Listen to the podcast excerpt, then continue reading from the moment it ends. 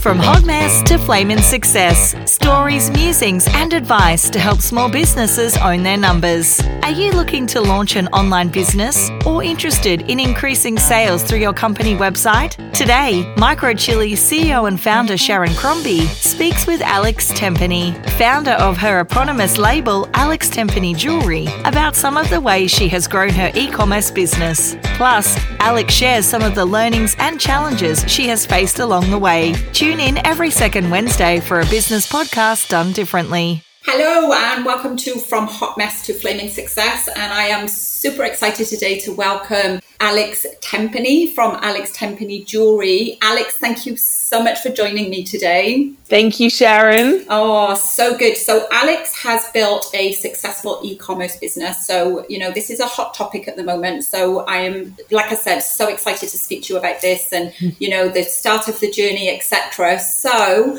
on that basis, Alex, can you just tell me a little bit about your business and what you offer? So, the business, as you've mentioned, is jewellery. It's handcrafted premium jewellery, which is made here in both Melbourne and Sydney by myself and a small team. Amazing. And the business was built around the premise of people living bravely and making decisions in their life that would improve it through bravery. And I had found that a lot of my jewellery signified quite meaningful moments or not even um, big moments, just you know significant things. It, it, it could have been something on travel or something to do with a human being. So that all came together quite naturally to evolve into the brand as what it is. So we do two sort of lines uh, within the business. One being bespoke, which is custom made pieces for people one on one, and then a ready to wear collection, which is available online earrings and rings are definitely our most popular pieces and then necklaces, anklets, etc. as well. Oh, I love that. Uh, do you know what I love most out of all of that is your reason why you started it for people living bravely. I mean, what an awesome incentive to start this and you know, particularly for your customized range of jewelry and I've seen some of your jewelry. It's the most beautiful pieces that I've ever seen. So absolutely amazing, Alex. I just totally love that.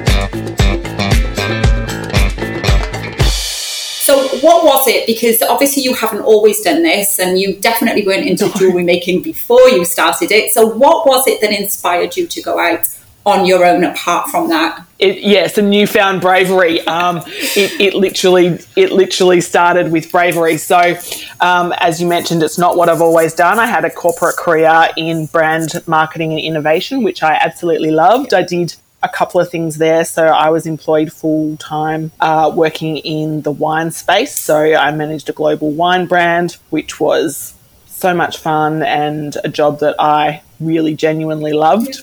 And I also consulted in AFL. Wow. Uh, on the side, which was again heaps of fun and an experience that I got so much out yeah. of. That kind of grew organically, okay. but um, was probably my training wheels in having my own business doing doing that consulting at quite a young age. Yeah. And then um, suddenly, sort of out of nowhere, a little jewelry business began to grow. So I've created gold and silver jewelry for over 12 years now, and it started just basically selling off my body. It would be, you know, at work, people saying, Oh my God, I love your earrings. Where are they from? And, you know, it, it literally did just go from there, which was which was so much fun at the time. Yeah, absolutely. And I mean, how did you find that?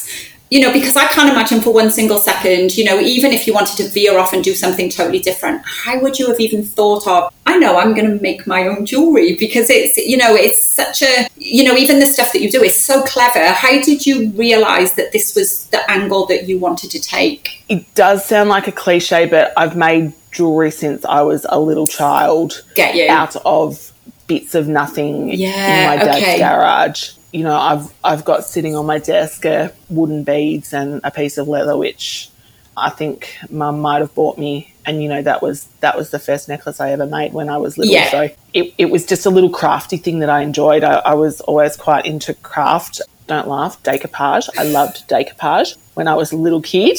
So that was just the thing that got me going. I yeah. wasn't I wasn't really into wasn't so much into music or anything else. Yeah. It was just yeah, I just love craft and making stuff. Amazing. Amazing that you've gone full circle. You've done the corporate thing and then you've come back to what, you know, really was your hobby and passion as a little girl. And now you've like turned this into this, you know, amazing business that you're creating and growing along the way. So, so good. It, go- it goes to show that those dreams you've got as little girls, you know, keep hold of them, I guess, is, is the message there. Hundred percent. And it's, I didn't have a dream to become a jeweler by Yeah. any means. I actually, so I studied a bachelor of business in marketing. I, I wanted to stay working in the fashion space, which is what I did when when I was younger. Yeah. But the business side of it was always what got me going. I wasn't a creative person who was, you know, doing all arts at school. That wasn't me by any means. Yeah. I was sort of sort of more maths and science side of it. And then I worked out very quickly that working in fashion um, can be exactly like the devil wears Prada, and I got out of it pretty damn quickly. So Yeah. it um it did take me 15 years to come back full circle Yeah. Yeah. uh, to do that, but yes, I had an amazing career in the interim, which has sort of served as the building blocks for for building a business. Absolutely, especially the um, business qualifications that you've got. You know, to, to have that foresight to to get those qualifications and to bring that full circle now in your business is must just help tremendously. So well done, Alex. So good. So, why did you opt for an online model? I mean, I think it speaks for itself for you know during COVID, but you had already gone Yeah. down that road before then. So I started this business quite suddenly. I'd actually scared myself out of starting the business because I had complete analysis paralysis. You know, in in my corporate um, in my corporate life, I spent months writing business plans with huge teams. You know, and and just resources coming out every direction. And you know, I used to lie awake at night thinking, how many pairs of earrings do I have to sell to actually make money, Yeah. let alone pay myself some money. Yeah. You know, where do I source stuff from? You know, all these things going on in my head, Yeah. and I scared myself out of it. So um, I must premise this with the fact that it started very quickly. I just I made a decision after a leadership gathering, and off I went. So how that led to me being online, it was a natural evolution of um, of this little you know hobby Yeah. business that was existing, which was you know close friends and family asking me to create bespoke pieces for them, be it for a thirtieth or for a wedding. Yeah. In addition to the stuff that I would be wearing daily to work, like you know earrings, bangles, rings, etc. So I quickly put those two into their own little business models, and the ready to wear stuff being online. Yeah. So the barriers to entry for opening an online store are extremely low. Anyone can do Yeah, it. for sure. Um, I use Shopify and can't speak more highly of it. Okay. Um, it's basically templated, ready to go for for anyone with zero tech skills like myself Amazing. to get that going with limited investment Yeah. and resource. Yeah. The barriers to entry there were a big thing. Um, I didn't have the appetite nor funding to go down the retail path from day one. Yeah. Yeah. It's a huge investment and it's a it's a huge arm to your business essentially to be operating in the retail space with a physical store. Yeah, absolutely. And exactly like you said, I think, you know, to attract the same volume of customers in a retail store would be way harder anyway than, you know, visibility online with a much less overhead. You know, the fees that you pay Shopify are not going to be anywhere near the scale that you would need to have a bricks and mortar premises at the end of the day. So I think that was a super savvy model that you took even then. Definitely. I mean, the rent that you pay to Shopify, so you you, you obviously pay fees and a percentage of sales, etc., to to use the software that you do. But it's you know to your point that that doesn't equate to physical rent Yeah. and having to have somebody manning that store. Absolutely. Um, you know, Electric and everything to- else. Yeah. Yep. The rubbish bins. So yes, those two things are not comparable. Yeah, absolutely, absolutely. So, what are some of the must haves, Alex, you'd say, when it comes to setting up and running an e commerce business? So I think number one, get the best that you can afford to help you. Okay. So when I do say, you know, Shopify is a great option, and yes, it is. You know, the more expertise you have to get the more the most out of that is you know, always going to be Yeah. of benefit for you. And look, I'm sure the other online platforms are equally of good. I just don't have experience with them. Okay.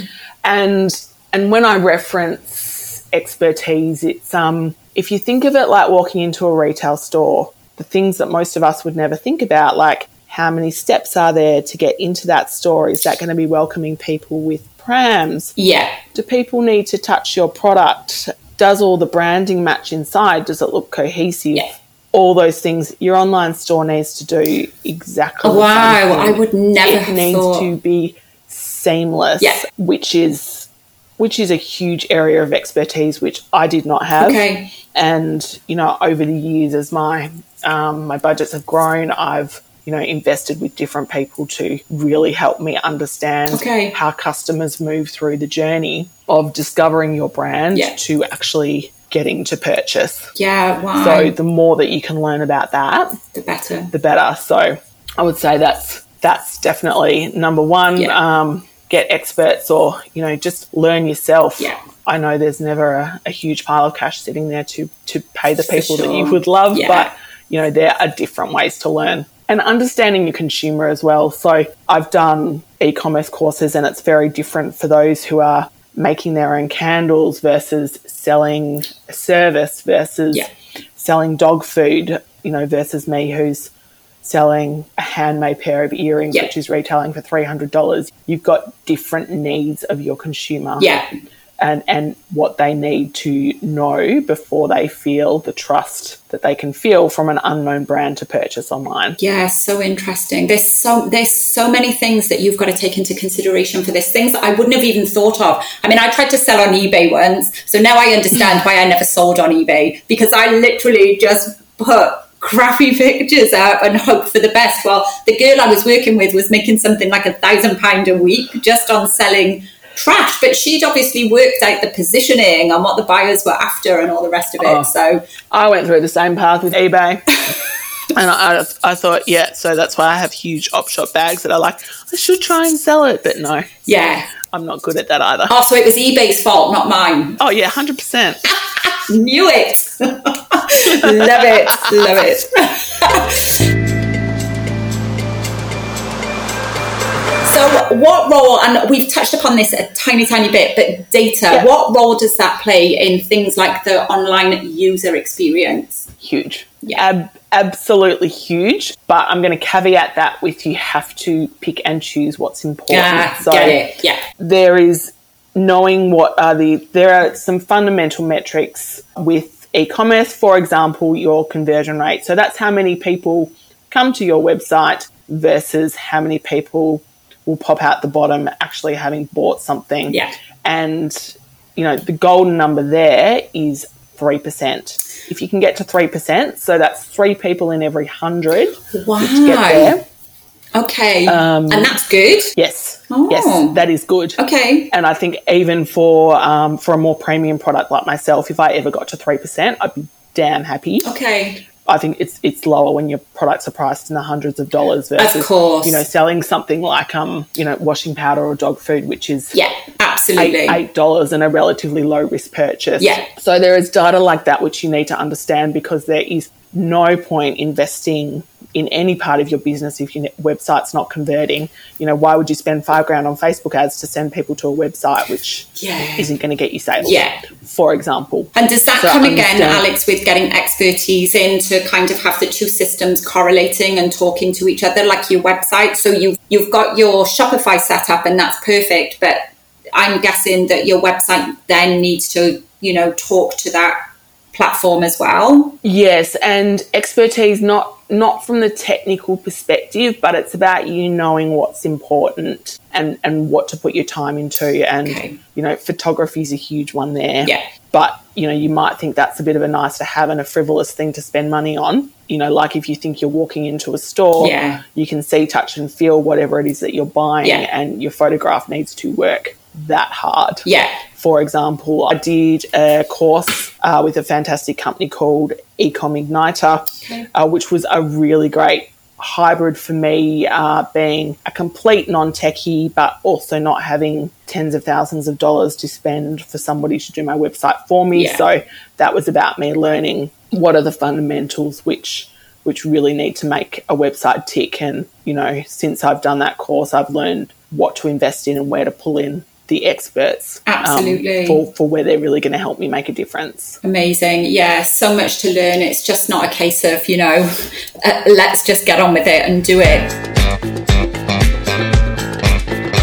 So you know my favorite question obviously i'm a bookkeeper accountant. So online payments how do you manage that? Because obviously you know that's your first priority. So it's all done by the platform. Um, Amazing. You're going to laugh. It's, it's it's all automated. It's part of what you pay for. Okay. In that, you know, when when we're all sitting there purchasing online off our phones or our computers, yeah. you get your options in terms of how you want to pay. And that's pretty much just something that is sitting there waiting for you to personalize as you go. So, is it that you want to choose for people to use credit card? Do you want to also implement something like Afterpay? And then you've got your options like Google Pay or Apple Pay. For sure. They are like even I think in the very early days I got those going by myself. So that just makes it pretty damn idiot proof. So yeah. the money is held for I think it's around 48 hours by by the platform and then it appears in your bank account minus the fees of the royalties that you pay. For sure. So they're making it super easy for you at the end of the day. So easy. Yeah, amazing. So good. So I know there is going to be some challenges that you faced on your journey. what are some of the yeah. key ones? I think for me, it's been um, the multiple hats and, and the number of different directions yeah. that you get pulled. So I've been doing this now for three and a half years, okay. and it's um, a, you know the first small business that I've ever run, yeah. and learning how to number one get the business going. You know, physically make the jewelry, talk to people about it, tell people it exists you know, obviously driving sales is always your your number one thought that people don't come to you. Yeah. Um, people just don't flock to an online store. They are so easy to create these days. Yeah. The the competition is huge. Yeah. So just learning where your time needs to go and prioritizing your time is the most important asset that you've got in your business. Yeah. And there's always going to be a huge pull in between keeping the business running day to day and actually trying to grow the business, whether that be, you know, seeking new opportunities and people to partner with, or, um, you know, for me, it might be creating a new collection, things like that. And I am not effective and ruthless when it comes to managing my time. It's never been yeah. one of my skills. Yeah. So I have had to be super hard on myself to learn, you know, what is it that I'm going to spend the next hour doing? And is it really going to shift the dial? Or is it just desperately needing to be done? Like, yeah. um, you know, the day to day tasks which your business can't run without, i.e., I'm running out of packaging, I need to order some more. Yeah. Versus, um, you know, what's the Christmas collection going to look like? You know, very different tasks. So attempting to be ruthless. And the the other challenge would be knowing knowing and learning when to invest and when you can outsource. So yeah. in an ideal world, um, anything that can be done better by somebody else or can even be done by someone else. For example, you know, is it uh, packing orders or yeah. updating basic stuff on your website? If you can afford to pay somebody else to to do that, yeah. and that's a practical thing to do, your time is much better spent driving the engine of the business and helping it grow. But you know, your, your cash flow needs to support that too. It's like, of course. you know, do you have a thousand dollars to spend on your website, or you know, is that worth the eight hours it's going to take you yeah. to work out how to do it yourself? For example. Absolutely. So just outsourcing where you can. Yeah, definitely. And it is, like you said, it's so hard, isn't it, to know where to focus your time and your investment. And especially when you're first starting out, and obviously cash being generated is nowhere near at the level that you need it to be, that you can afford to have the team of experts that you so desperately need, really, that it, it is hard. You're making jewelry at the end of the day, and to keep an eye on all of those other multiple things that you need to, like packaging, running out of packaging would be a nightmare. That you've got this product ready to go and no packaging there in order to, you know, send it out. So you've just mm. got to be across absolutely everything. And that that is a challenge, and I think, obviously, I hope to get to the point one day where um where I can have some amazing systems and processes yeah underway that make sure that that, that stuff is really automated. But you Yeah. know, that takes time as well, developing those systems and processes. Absolutely, absolutely. Oh my God. Whoever said, you know, entrepreneurship and business life was glamorous was definitely lying. Hell no. oh, so funny. So, based on your own experiences, what are some of the key things small business owners should avoid doing? I think mine mine are both around the the softer things. It's um it's been a huge personal journey for me in terms of backing myself to be able to do this. Yeah. Um, I jumped off this cliff and launched my own business, and you know, going, it's all right. I I know how I'm going to survive. I've got this to fall back on. I know I've got all the magical ingredients to make it work, but um, you know, I, I can't say I wake up with that bravery and guts every single day. Yeah. I need to keep reminding myself all the time to back myself and that anything is possible with determination and, and hard work and, and you know that you really can get there Yeah. if you want it badly enough Yeah. and if you set yourself up for success. So not relying on the wrong people, I would say, is one of the, the huge things that I've learned. Yeah, and that. the people who love you the most and know you the best often aren't the ones who really understand the world that you're living Yeah. in if you have Yeah. decided to to launch a small business. You know, surround yourself with people who get you because they're the ones who are like, no, you've got this, as opposed to, Yeah.